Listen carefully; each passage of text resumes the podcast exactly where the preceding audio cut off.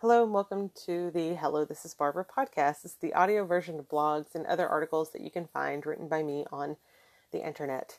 It is December 27th as I record this, and just until about 2 minutes ago, I had the air conditioning on. We talk about the weather here. It's hot. It's hot in Nashville. Today's podcast will be the first podcast that is published in 2020.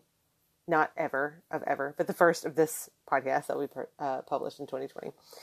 And it's an article that's gotten some good traction on Medium and also on my blog. So I thought I would share it with you here and hopefully you will find this helpful. So this is New Year's Resolutions Writer Style. New Year's Resolutions Writer Style appeared on hellothisisbarbara.com on December 16th of 2019. As we move into the new decade, we writers need to come to terms with what worked for us in the last 10 years versus what didn't work for us so well. That means telling ourselves some hard truths about our habits and our fears. Number one, no more half-written novels. Stop calling your short stories, novelettes, novellas, whatever, half-written. It's rude. It hurts their feelings. There's nothing wrong with writing short.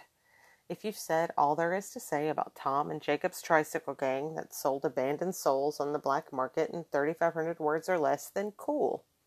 Leave them to live their lives in those 3,500 words. Move on with your life. Stop using them as an excuse to not write that other story that you've been telling your friends you'll get to after your first book is done. MVP, minimum viable products, will get you through this. Number two, the book in your head finally on paper. You don't get a reward for thinking about writing a book, just like no one gets brain surgery by me because I thought about becoming a brain surgeon. Write it down. Type it.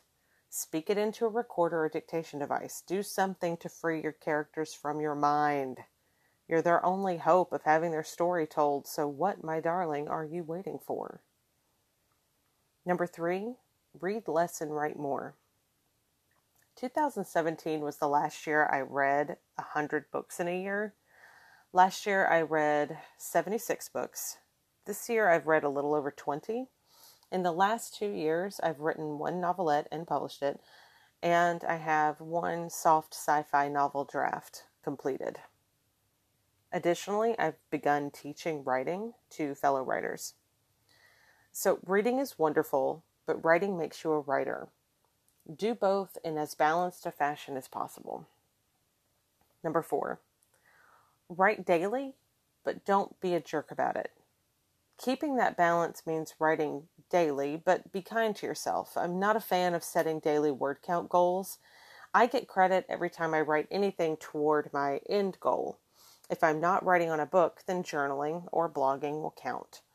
Penning poems and short stories of fiction without planning are all forms of writing and count towards your daily writing goal because they use your creative writing muscles. Emails and newsletters shouldn't count towards your goal because those are admin related. If you set these four resolutions for yourself, keep them for at least 3 months to see if they work for you. If they do, let me know, and let me know what you've published or if you've posted anything. I'm rooting for you.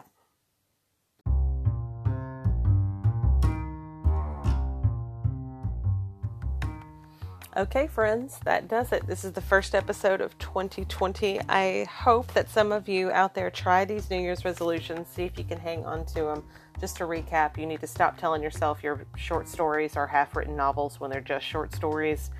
The book in your head doesn't count as a book unless you put it on paper. If you read a little less and write a little more, maybe you can balance the two out. And also, if you write daily, but don't be so hard on yourself, you might actually finish something. So if you can get through these things and do these things, maybe by the end of 2020, you'll get to email me and tell me that you've published your very first book. And I hope that for each and every one of you, I really, really do.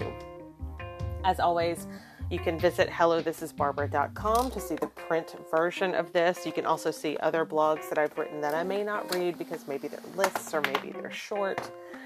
You can follow me on Instagram at hellothisisbarbara. That is the only social media platform that I am actually on. So just a heads up. In the meantime, take care of you and happy writing.